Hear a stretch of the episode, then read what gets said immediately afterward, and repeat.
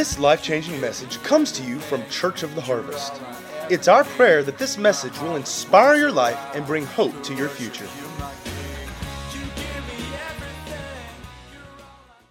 I'm going to jump in and um, I'm going to continue. This was week three of what's the current series? Do hard things. Everybody say, do hard things. How many love doing hard things? Yeah. Mm. Yeah. Right. Do hard things. Don't you love the thought of hard things? We've talked about just a, a quick recap of the last few weeks because I know some of you haven't been here. Um, you know, I think we are a society, we don't like to do the hard things. And I think part of the reason for that is that we've gotten far too comfortable with our lives. We've gotten more concerned with our comfort as a society than we have with doing what's right. And we've gotten more concerned with our comfort than we have even, even doing what needs to be done and doing what needs to be done for our families. Can y'all agree with that as a society? And so we talked about how, we talked about the last couple weeks, how, how we've used statements like, just do your best. Just do your best doesn't inspire, inspire us to go the extra mile, does it? Just do your best is permission to just do enough, isn't it? Well, I did my best. How many of you probably way too often do something and you go, uh, that's good enough. and then it's on to the next task, right? And we communicate this to our kids from a young age. We talked about how back in the day, man, I mean, there was no such thing as a teenager in the Bible. You were a man, and by the time you were 13, I mean, I'm sorry, you were a child, by the time you were 13, you were a man. You were a child, and then you were a woman. And we communicate to our kids today that you're not old enough, you're not smart enough, you're not brave enough, you're not wise enough to do something really big, maybe when you get older. And I think we start from the time our kids are a very young age, holding them back and saying things like, well, kids will just be kids. They don't need too much responsibility. When we look at it and we know that in many cultures, adulthood, all through history, up until the last century, was based on puberty. You turn 13, you better be getting a job, right? You better be taking care of mom and dad's house. It's time to start having babies, right? Things have changed a little bit. We use the example of David Farragut, who was a Civil War hero. At 10 years old, he was a, he was a U.S. naval cadet. By 12, he was commanding a captured British vessel. Talk about how we have dumbed down. By, by 13, 14, 15 years old, we're giving out trophies for participation. Kids are riding the bench and we're telling them, great job. We're giving them smiley faces because they didn't talk too much, and we're patting them on the back because they brushed their teeth. We have taught our kids, and we learned, many of us from a young age, to, that, that we're going to get rewarded for just the simple necessities, just the things that are expected. So, how in the world do we expect our kids to do anything huge? in life. They, why would they aspire to more if they're going to be rewarded for doing the bare minimum? And so I gave you three things uh, the first week. Why do hard things? Number one was sometimes it's the only choice to move forward. And by the way, you can follow along in your note sheet. It's also on the YouVersion Bible app if you log in from your phone. But sometimes doing the hard things is the only choice to move forward. We talked about Jesus and the disciples in the storm. There was nothing they could do. They had to press on through this storm and they had to trust Jesus in order to survive, even though they thought they were going to die. We talked about number two the reward is worth the sacrifice. Great things don't happen when we take the easy way out in life. We've got to understand that if we make good, difficult decisions today, we will reap the benefits of them later. And really, the harder something is, the more satisfaction we find when we complete it. Isn't that true? And the third thing I mentioned was proving our trust in God. Why do the hard things? To prove our trust in God. And we talked about how we've gotten so comfortable in our lives and we've we've ordered and manipulated and controlled our circumstances and our environment to such a degree that we have no reason to trust God anymore. Most Christians aren't believing God for anything, anything at all. And then last week I went in, I talked about two more aspects of hard things. I talked, number one, about doing hard things that go beyond your comfort zone. How many of us have comfort zones? We all have comfort zones. Comfort zones are a good thing. Hopefully, like me, hopefully you love going home. Hopefully, your home is a comfort zone. You love getting there at the end of the day and seeing your spouse and your children and sitting down and eating and relaxing. That's a comfort zone. But the problem lies in the when we don't ever, when we're afraid to actually ever leave our house right? then we got a problem. Comfort zones can develop to such a point, they make us feel so secure that we don't want to change things. We're talking about that's really the problem with change. People hate change because we don't want to step out of our comfort zone, right? Talked about how many people get upset because somebody took their seat in church. I can't believe they're sitting in my seat. What? Right? We don't like change because it pushes us out of our comfort zone. We went on, we talked about the story of Nehemiah and about how Nehemiah was a cupbearer for the king. It didn't take a college degree.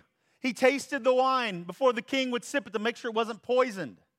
And he couldn't understand why in the world is God calling me to go rebuild the walls of my forefathers? The people have been back for 94 years and hadn't rebuilt these walls. Why should I, as a cup, cup bearer who don't even, not an architect, don't know how to build anything, why in the world should I be called back to do that? It pulled him out of his comfort zone. He had the life of royalty living in the palace. We went on talked about that, uh, about how God is calling us today in the midst of what we see in our world, calling us to the same thing, to do something great, to move us out of our comfort zone. And the second thing I talked about last week was doing hard things that go beyond what is expected.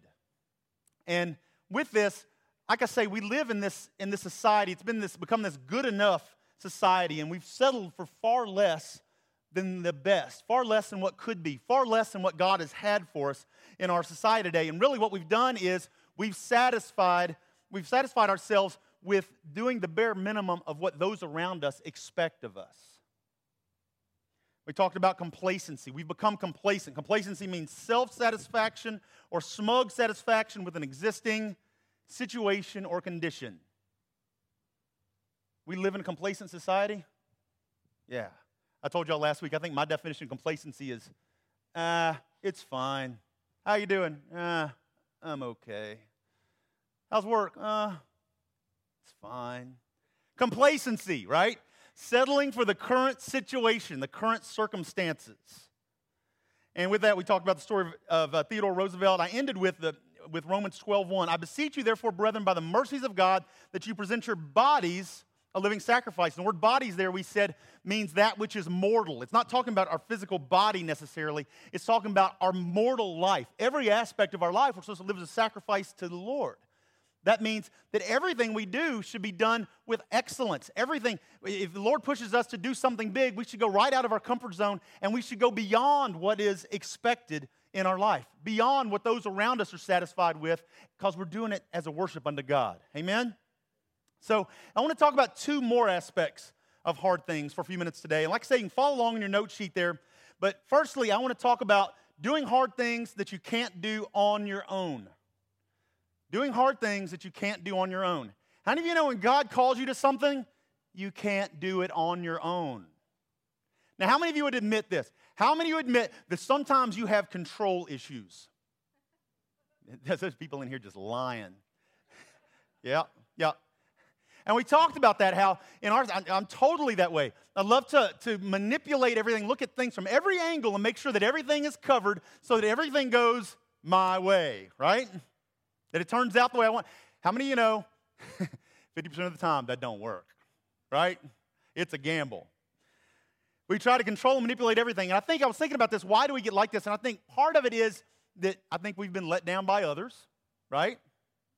I think that many times people didn't do what they said they would do, or they didn't do something the way that maybe we would have done it. And sometimes it's just easier to do it yourself. Isn't that true? How many times do we compromise with even our children? We want, we're going to tell them to do this thing. I'm going to tell them, I'm going to have them take care. And then you look at it and you're like, nah, I'm going to have to go back like six or seven times and get on it. Mm, be easier just to do myself in one minute, right? Sometimes it's easier to do ourselves. And what we're doing is instead of making it a teaching moment and pushing our kids into accountability, we're giving them the easy way out. And what are we doing? We're doing it ourselves, right? The problem is we've gotten so comfortable that we're not stepping out of our comfort zones. Thus, everything is planned out and under our control, right? As best we know how leaving us in a place where we don't have to trust God and we don't have to trust anybody else.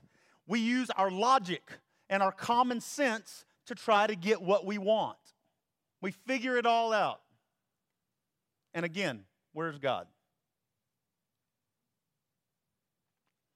This tells us a few things. I was thinking about why, when we get to this place like we have in our society where we figure everything out and there's not really a place for God anymore, I, I was thinking a couple things. Firstly, we're not, especially as a body of Christ, we're not dreaming nearly big enough dreams anymore. We're thinking way too small. I think that if you can figure out what you're supposed to do, if you can figure out your dream, if you can make it happen on your own with your own logic and common sense, I don't think you can even count it as a dream. It's just a task. When God calls us to do something, we're not going to be able to figure it all out. We're going to look at it and, and be overwhelmed and go, and it's to make us say, Oh, Jesus, I need you. right? The second thing I thought of in this is we think way too highly of ourselves. Is it not true? We think way too highly of ourselves in our society today. Accomplishing God's will for our lives is not something that we're going to be able to do. We're going, it's not going to be able to be accomplished without trusting God and others to make it happen. I, uh, I told you about a book I read. I, am going to give you a, a quick excerpt from it. It said American popular lore tries to persuade us that our destiny was won only by rugged individuals who stood tall, acted alone, rarely talked, and drank their whiskey straight. We're taught to admire the rebel, the loner, and the maverick. But the facts suggest that the achievements of nations, like those of corporations, armies, universities, sports teams, churches, and families, depend heavily on people coming together to co labor, to agree on a common goal, and then collaborate to make it happen. How many of you know that's true? But isn't it true that even our movies have taught us to celebrate the loner, the one who goes it alone? I'm a self made man. Really? Wow. Why do we celebrate that? The Bible tells us, Proverbs 18.1, you know, I talked about this back several weeks ago during the, um, the series on community, but it says, Whoever isolates himself seeks his own desire. He breaks out against all sound judgment. Why? Because we were made to work together. There are giftings I have in my life that are supposed to be incorporated into your life to help you go forward. There's giftings in your life that are supposed to be incorporated into mine to help me move forward, to accomplish my God given dreams, and vice versa. Does that make sense? Ecclesiastes 4 9 through 12 from the English Standard says, Two are better than one because they have a good reward for their toil. For if they fall, one will lift up his fellow. But woe to him who is alone when he falls and has not another to lift him up. Again, if two lie together, they keep warm, but how can one keep warm alone? And though a man might prevail against one who is alone, two will withstand him. A threefold cord is not quickly broken. As we were never meant to go this alone. You, we talked about how Nehemiah, when God first put this burden on his heart to rebuild the walls of Jerusalem, we know that he prayed and he fasted for how long? How long was it? Four months. prayed and fasted for four months. And I was talking about how I don't, I don't think God waited four months to tell him what to do. I think he had two issues. Number one, I think that he recognized that his life was totally comfortable. He was living in the king's palace. Uh, any one of us as Americans would have looked at this and gone, I must be in God's will because everything is going right for me in my life. Why in the world would I be called to go a thousand miles back to my homeland to rebuild these walls? I think the second conflict in Nehemiah was just this I'm not a builder, I'm not an architect, I'm not a soldier. How in the world do I go back? How do I gather the supplies? How do I know what to get to travel a thousand miles and get back there? How do I know? How in the world do I figure out how to build these walls? How in the world do I defend them? I'm not qualified. All I ever do my whole life is taste wine. Right? Two pretty big issues. Did Nehemiah end up doing it alone? No, he didn't. God used the king in his life to give him everything he needed all the tools and all the equipment and all the supplies that he needed to make it happen. He got there and was able to rally the Jewish people together to help with this, right? They all came together to make this project happen because Nehemiah was way less than qualified, right? I'm going to give, uh, like I told you, I've been trying each week to give a biblical example and then a, an example that's not in the Bible. So we're going to read, if you're um, in your Bible, if you would turn to Exodus chapter 3. And I want to talk about Moses here for a few minutes. Now, most of you probably know the story of, of Moses and, and what all happened, but If we backtrack just a little bit, y'all know the story of Joseph, right? Y'all know Joseph. You know how, you know, he was son of Jacob. He was, uh, you know, he upset his brothers. They, they throw him in the pit. They sell him into slavery. Everything goes down at Potiphar's house. He ends up in prison. But he ends up interpreting, God through him interprets this dream of Pharaoh's, right? And so Joseph becomes number two in charge of all of Egypt, which was the most powerful nation in the known world, right? So here you got Joseph there. And so what happens is there's this famine going on, and we know that Joseph's family comes to visit because they're hungry, right? And Joseph has got all this food stored up in Egypt. And so they come, we know everything that happens there. Basically, what ends up happening is Jacob moves his entire family to Egypt, right? And this was Jacob, his father Jacob. Jacob had how many sons? He actually had 13. 13 sons. He had one daughter, uh, only one daughter that we know of that spoke of in Scripture named Dinah. And who knows how many others. Unfortunately, girls weren't listed real often back then. But there's a lot of people. And we know from just the people that are mentioned in the Bible and their children, we know that there was at least 70 people that Joseph moved to Egypt. Now, when we get here to Moses, 430 years have passed, and they estimate there was now 3 million Hebrews. They had a lot of babies, a whole lot of babies. So you got the Hebrew people who are different from the Egyptians. They spoke a different language. They probably looked different. The Egyptians served a lot of gods. The Hebrews served one, right? So for 430 years, here they are, kind of the outcasts in Egypt, and the Hebrew people are growing very quickly in number. And the Egyptians start getting nervous, and they realize that these Hebrew people, if they wanted to, could truly be a force to be reckoned with, right? So they decided we need to do something about this. So what do they do? Things escalate to the point where they just put them all in slavery, right? and make them all their slaves. How nice is that? Now the Egyptians have three million slaves to do all their work. And for population control, they decided for a period of time to kill all the Egyptian babies. We know that Moses gets hidden away, right?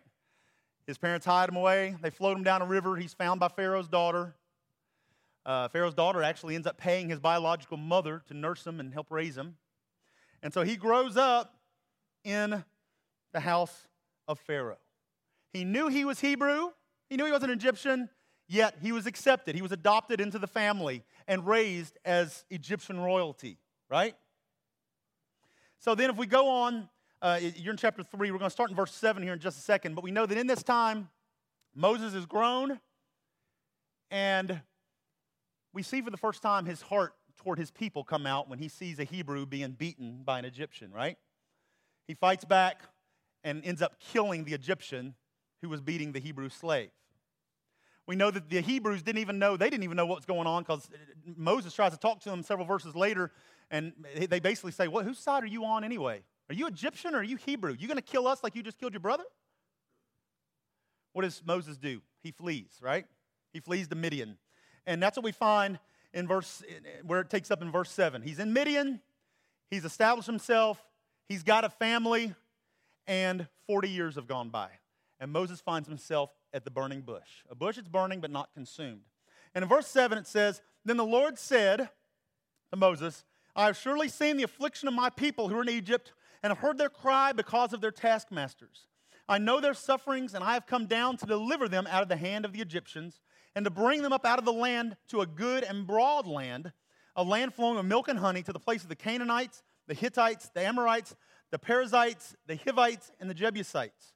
And now, behold, the cry of the people of Israel has come up to me, and I have also seen the oppression with which the Egyptians oppress them. Now, how many of you know, up to that point, Moses had to think, this is a good deal.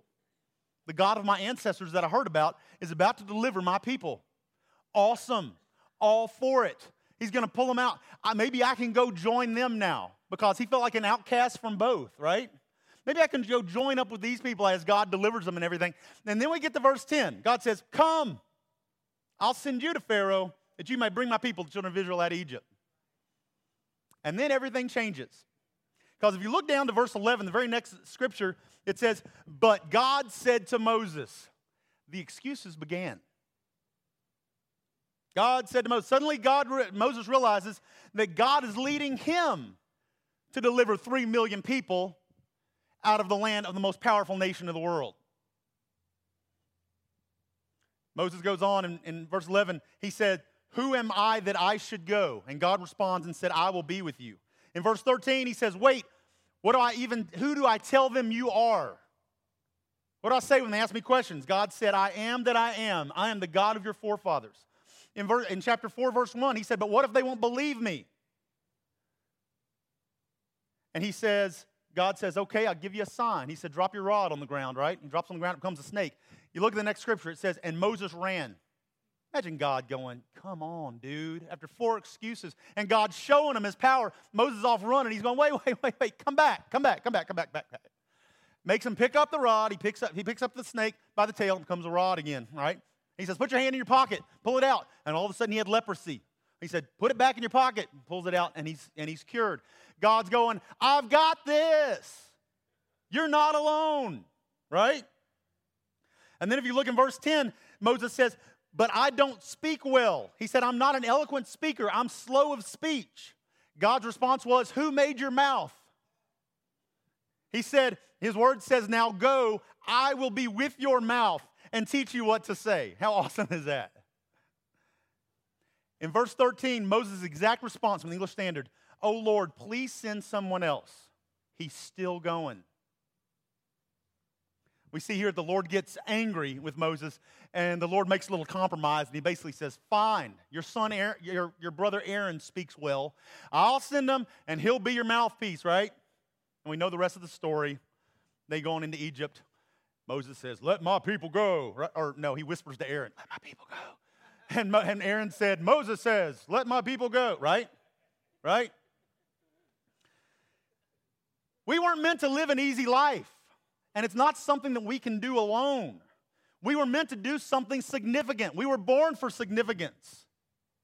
And so that would be my question. When is the last time you dreamed of something big that's too big for you to do on your own by yourself? That you have to trust God and you have to trust somebody else because you've got a list of excuses longer than Moses to not do the hard things in your life. Many times that's what God's calling you to. He's going to call you to something that you've got a hundred excuses against. Partially because you have to trust Him. You have to trust Him. When is the last time you dreamed something big? If you can figure it out by yourself, it's probably not God. What big thing are you believing for? That's the first thing I want to talk about. The second point I want to make here, I want to talk for a minute about hard things that don't pay off immediately. How many of you know, as a statement, hard things usually don't pay off immediately? Right? Sometimes it takes years and years and decades for us to see results and rewards for the hard things that we do in life. We talked the first week about how many of you remember the first time you bought a car? You bought your very own car. You did whatever had to be done in your budget. You adjusted, you borrowed, you adjusted your spending. You did what had to be done. You sacrificed so that you could get that car, right? We think about, you know, how you know, remember when you were in school, people saying to you, make good grades so you can get into a good school, right? And you're thinking, get into a good school? That's like four lifetimes away. I don't care about that today, right? Isn't that kind of our mindset as kids? It's like, you can't imagine college when you're in seventh grade. That's, that, that might as well be a million years away. We have a hard time even conceiving of such a thing. Some of us Hopefully, most of us, we have some kind of future. We have some kind of investments going on, a 401k or something like that. And we see this money being taken out of our check every paycheck. How many of you would say that's a little hard sometimes? As you go through hard times in life and you're thinking, man, I could sure use that money. I sure need it today, right? But you will see the rewards of it one day, right? How many of you have ever started a business before? Anybody in here ever started? Yeah, a few. How many of you know you start a business, rarely do you see a profit immediately? How many of you know sometimes it takes a couple of years, doesn't it? before you begin to see a profit. You will work your tail off to be able, before you're able to see that profit. And then we know in the spiritual sense, Matthew 6:20 from the Message Bible says, "Stockpile treasure in heaven, where it is safe from moth and rust and burglars." It's obvious, isn't it? The place where your treasure is is the place where you will most want to be and end up being. We talked about this. It's really it's all about sowing and reaping. If we boldly do the hard things in life today, we can rest assured that we will reap the benefits of it. Maybe not tomorrow, but it is coming soon, right?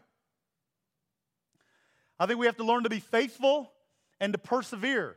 And I think that's another one of the issues. We've gotten lazy. We don't want to persevere through things anymore. We give up too easily when things get hard, right? But we've got to be faithful and we've got to persevere and we've got to keep serving and keep giving and keep investing. I think sometimes what, how many of you would agree that sometimes what trips us up the most are those small monotonous things in life that we have to do over and over and over and over again, and we wonder why in the world do I have to keep doing this? And it just drives us nuts, those monotonous things, right? But the Bible tells us that God cares a whole lot about the little things in life. Those little things are very important. And actually, in Matthew, y'all familiar with the parable of the talents? Talks about a nobleman who uh, he distributes a certain amount of money called talents um, to, uh, to some of his servants before leaving on a journey. And when he returns, two of these servants, two of these three servants, have doubled the amount. They invested it. They, they worked hard with the money that the master gave them, and they doubled that amount, right? And the master goes on and says, You've been faithful over a little, and I will set you over much. The Bible says that the master actually rewarded him in the book of Luke. In the account in Luke, it actually says that he set them over cities. That's huge, isn't it? By just giving them a few talents and then working hard and multiplying it. But we know that there was a third servant, the one who did nothing with what he'd been given, and he got rebuked, and the master said, You are a wicked and slothful servant, and threw him out, right? This is all about sowing and reaping. Galatians 6 7 says, Don't be deceived. God is not mocked, for whatever one sows, that he will also reap. Y'all know that every action in our life, no matter how big or how small, these actions determine the future harvest in our life in every area. And small seeds can do huge things, can't they? How many of you have ever seen a small weed that became a huge weed? You ever seen one of those huge weeds that grows up, comes up in your flower bed, and, and you, you neglect it for a couple of, you know, months, and you know, it ends up about that big around, and you're going, how in the world, where did that thing come from, right? Little bitty seed can turn into a huge weed. We know a little seed can also produce a beautiful flower, right? We know one seed can feed a whole nation, right? The small things matter. And I think that's where the lazy servants and many of us get so tripped up. We enjoy the harvest, but we don't want, we don't appreciate the sowing and the cultivating of the seed, right? We don't enjoy the waiting season for that seed to come up. Maybe we enjoy being strong and fit, but we don't enjoy exercise, right?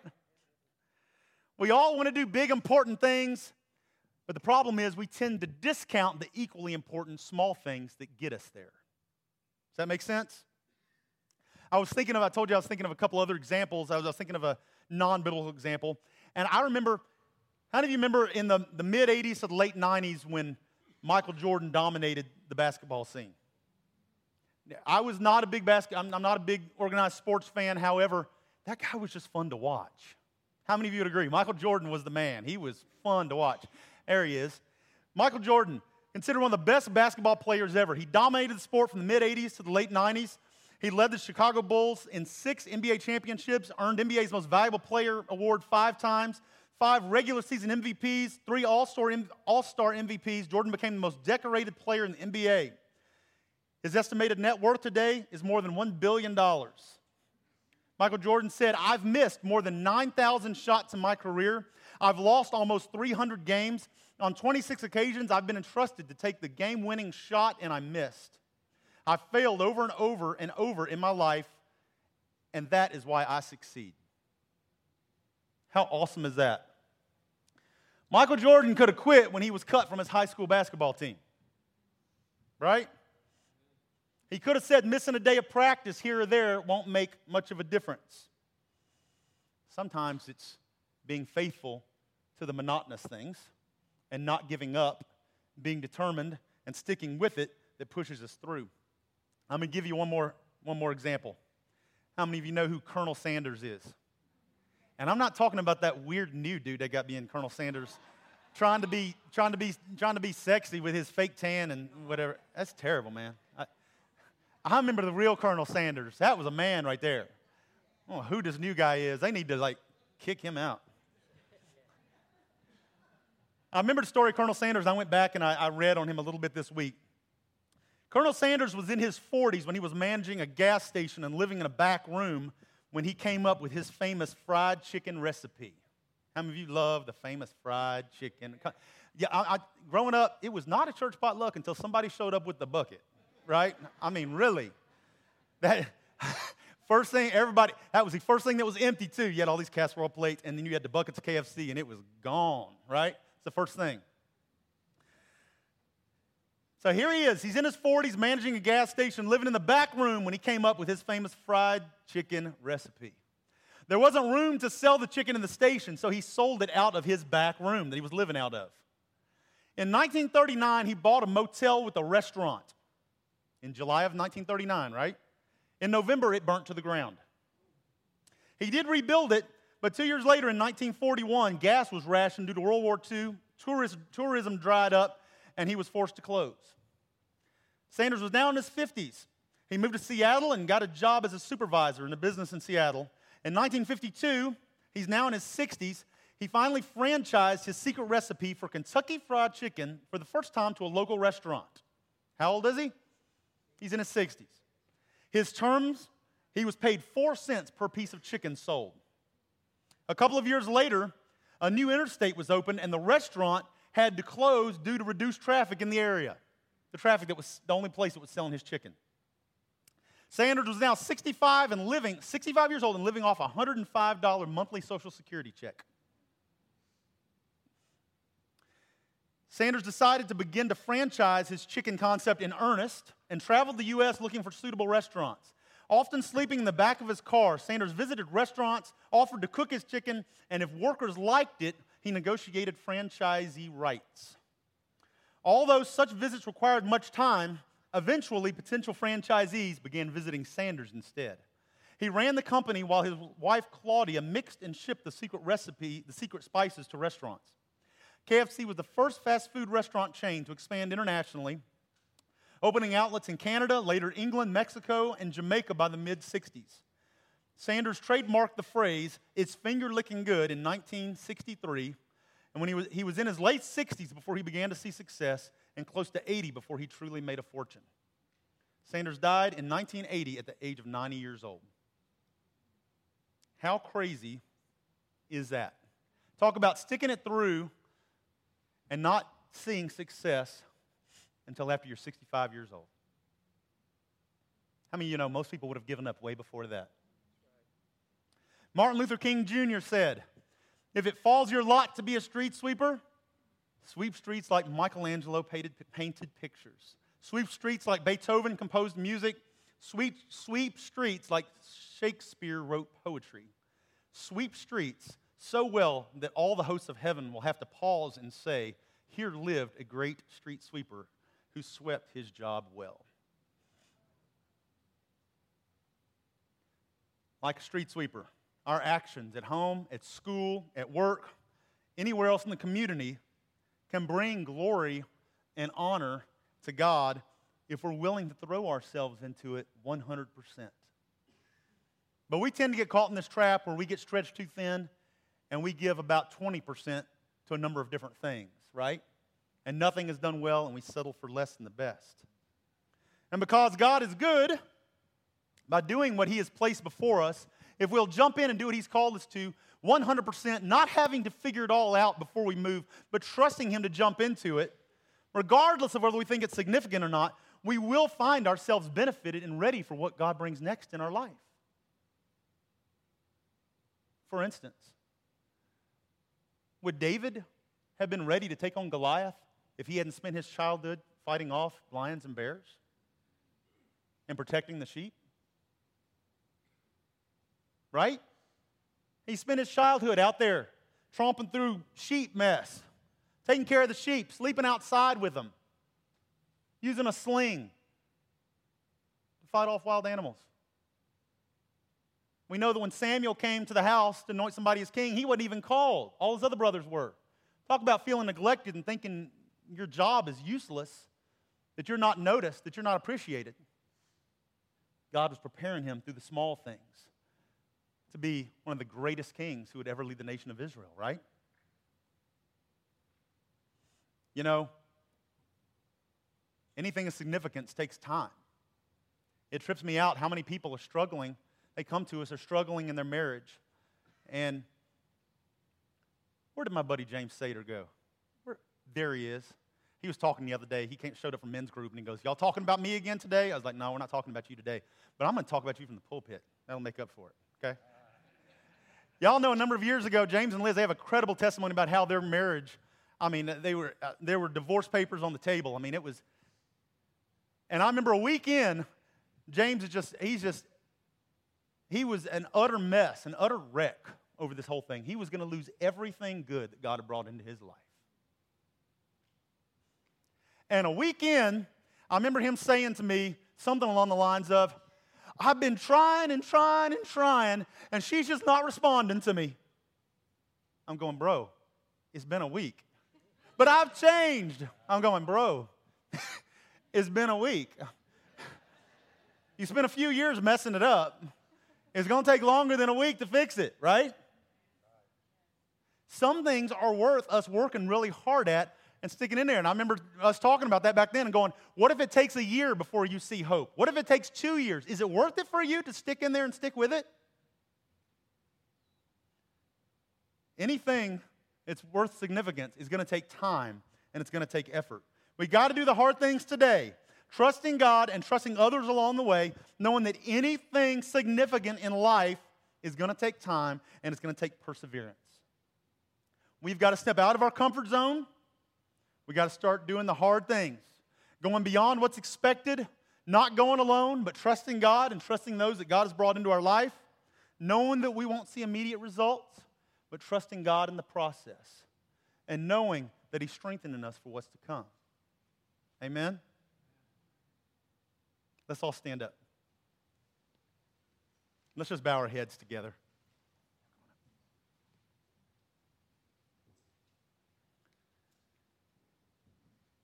with every head bowed.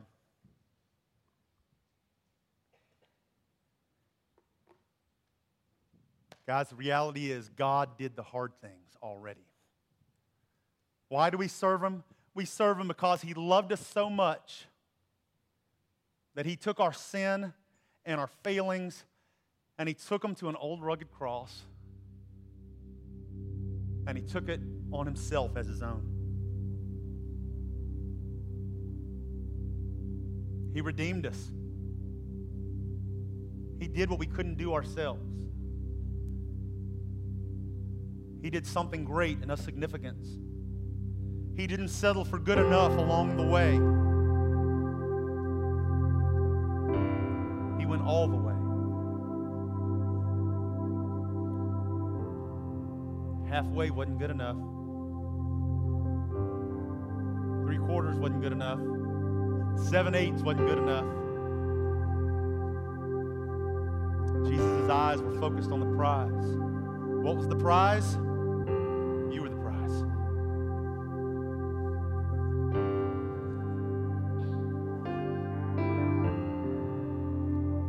Guys, at the end of every service, we make opportunity, we give opportunity to get your life right with the Lord. Please don't let this moment pass. You may have never given your life to Jesus before, and I would tell you this is your moment. Listen, this is truly the most important decision you can make in your life. Don't let it pass. This moment determines who you belong to and where you spend your eternity. It even determines what your life will look like here on earth for the rest of your days. Are you going to trust the Lord? Are you going to walk with Him? Are you going to let Him walk with you? Are you going to let Him direct your path? Are you going to use that logic and common sense and try and figure out every step for yourself? Guys, God is so much bigger. His love is so much greater than you can fathom, and His arms are open wide to you today. There is a cost. He picked up His cross and He carried it to His execution. And we're invited in like manner to pick up our cross and to follow Him. Dying to ourselves and saying, Lord, no longer do I live for myself. No longer do I try and figure it out myself. No longer do I do things my way. But Lord, I'm going to live for you from this day forward. And I'm actually going to trust you, even when it doesn't make sense, even when I don't understand, even when it looks like things aren't going my way, even when I'm overwhelmed. I'm going to trust you that you've got this. And I'm going to walk step in step, hand in hand with you all the way to the end, never looking back. Every head bowed, every eye closed. If that's you, and you would say, I need to surrender my life to Jesus today. I need to get my life right. If you would say, I recognize that I maybe I gave my life to Jesus years ago, but I recognize today that I'm not really living for him. i have been living for myself, and I need to just I need to just align myself again back with him, and I need to get things right. If you can answer yes to any of those questions, just lift your hand and let me see. Who would say, I need to get my life right with Jesus today? Amen. Who else? Come on, guys. God's stirring on some of your hearts. You know it. The Holy Spirit's moving on you. You feel conviction. Your heart is beating out of your chest. You know that God is drawing you right now in this moment. That's the Holy Spirit. That's His job to draw you to the Father. And He's taking this moment. He's saying, Now is your time. Anybody else besides those who've already raised their hands? Anybody would say, Yeah, who else? I need to get my life right with the Lord today. All right, you can put your hands down. Those few of you who prayed along with us, I want you to pray, uh, who, who raised your hand, I want you to pray along with us. And even if you didn't raise your hand, look, that's okay. There's no condemnation. But I am going to ask you at the end of this, as we conclude service, I'm going to ask you to come down and talk to our prayer partners. Let somebody stand and agree with you in prayer. Tell them the decision that you, decision that you made. Allow them to give you a little bit of instruction and to pray with you before you go today. We're going to pray this prayer together. Everybody, whether you've given your life to Christ or not, we're going to all pray it together. So don't be ashamed. Do it out loud. The Bible says we confess with our mouth that Jesus is Lord we believe in Him in our hearts, that we will be saved. So I ask you, don't focus just on the words coming out of your mouth. Let them come out of your heart. Mean them with all that you are. The Bible says that you, all things will become new. That you become a new creation and you're born new into the family of God. Let's all pray together. Heavenly Father, we thank you for Jesus. We thank you for Jesus. Thank you that He paid my price. He took my sin, He took my failings, He took it upon Himself, and then He took it to the grave. My price has been paid, it's paid in full. And today, Jesus, I claim you as my Lord. You are my Redeemer, and I will follow you all the days of my life. Lead me guide me, that I can be everything that you've called me to be. Holy Spirit, fill me and empower me to be everything that you've called me to be. I thank you for it in Jesus' name. Amen.